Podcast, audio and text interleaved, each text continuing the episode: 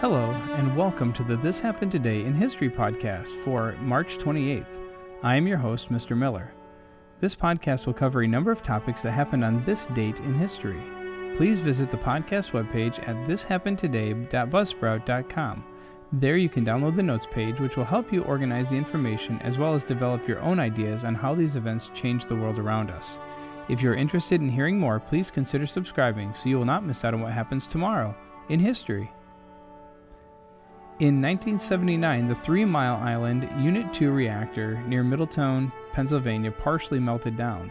This was the most serious accident in U.S. commercial nuclear power plant operating history, although its small radioactive releases had no detectable health effects on plant workers or the public. Its aftermath brought about sweeping changes involving emergency response planning, reactor operator training, human factors, engineering, radiation protection, and many other areas of nuclear power plant operations. It also caused the NRC to tighten and heighten its regulatory oversight. All of these changes significantly enhanced the U.S. reactor safety. A combination of equipment malfunctions, design-related problems, and worker errors led to TMI-2's partial meltdown and very small off-site releases of radioactivity. The accident began about 4 a.m. on Wednesday, March 28, 1979, when a plant experienced a failure in the secondary non-nuclear section of the plant, one of two reactors on the site.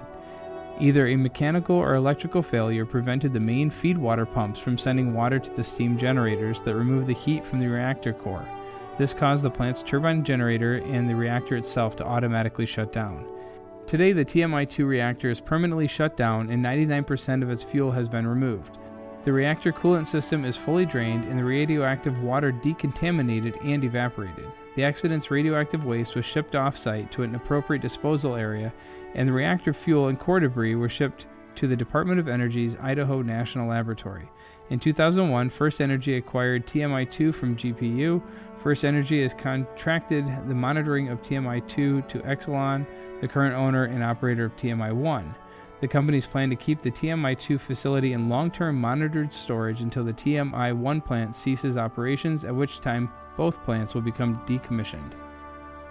In 1969, former U.S. President Dwight D. Eisenhower died of heart failure. He was 78 years old. Born in Texas in 1890, brought up in Abilene, Kansas, Eisenhower was the third of seven sons. He excelled in sports in high school and received an appointment to West Point. Stationed in Texas as a second lieutenant, he met Mamie Geneva Dowd, whom he married in 1916. In his early career, he excelled in staff assignments, serving under Generals John Pershing, Douglas MacArthur, and Walter Krueger. After Pearl Harbor, General George C. Marshall called him to Washington for war plans assignment. He commanded the Allied forces landing in North Africa in November of 1942. On D-Day, 1944, he was Supreme Commander of the troops invading France. After the war, he became president of Columbia University, then took leave to assume supreme command over the new NATO forces being assembled in 1951. Republican emissaries to his headquarters near Paris persuaded him to run for president in 1952. "I like Ike" was an irresistible slogan. Eisenhower won a sweeping victory. Negotiating for military strength, he tried to reduce the strains of the Cold War. In 1953, the signing of a truce brought an armed peace along the border of South Korea. The death of Stalin the same year caused shifts in relations with Russia. In domestic policy, the president pursued a middle course, continuing most of the New Deal and Fair Deal programs, emphasizing a balanced budget. As desegregation of schools began, he sent troops into Little Rock, Arkansas, to assure compliance with the orders of a federal court. He also ordered the complete desegregation of the armed forces. "There must be no second-class citizens in this country," he wrote. Before he left office in January of 1961 for his farm in Gettysburg, he urged the necessity of maintaining an adequate military strength, but cautioned that vast, long-continued military expenditures could breed potential dangers to our way of life. He concluded with a prayer for peace and the goodness of time. Both themes remained timely and urgent when he died after a long illness on March 28th of 1969. On March 28th of 1930, Istanbul, Turkey completely requested that all countries stop referring to the city as Constantinople. Istanbul had been a crucial gateway between East and West, North and South for thousands of years. The city, one of the largest in the world, straddles the Bosphorus, a narrow strait separating Europe and Asia. It is one of the largest ports for trade between North Africa, Asia, and Europe. Ancient Greeks recognized the strategic location and called the settlement Lagos. Beginning in about 660 BCE, and for more than 900 years, the urban area was known as Byzantium.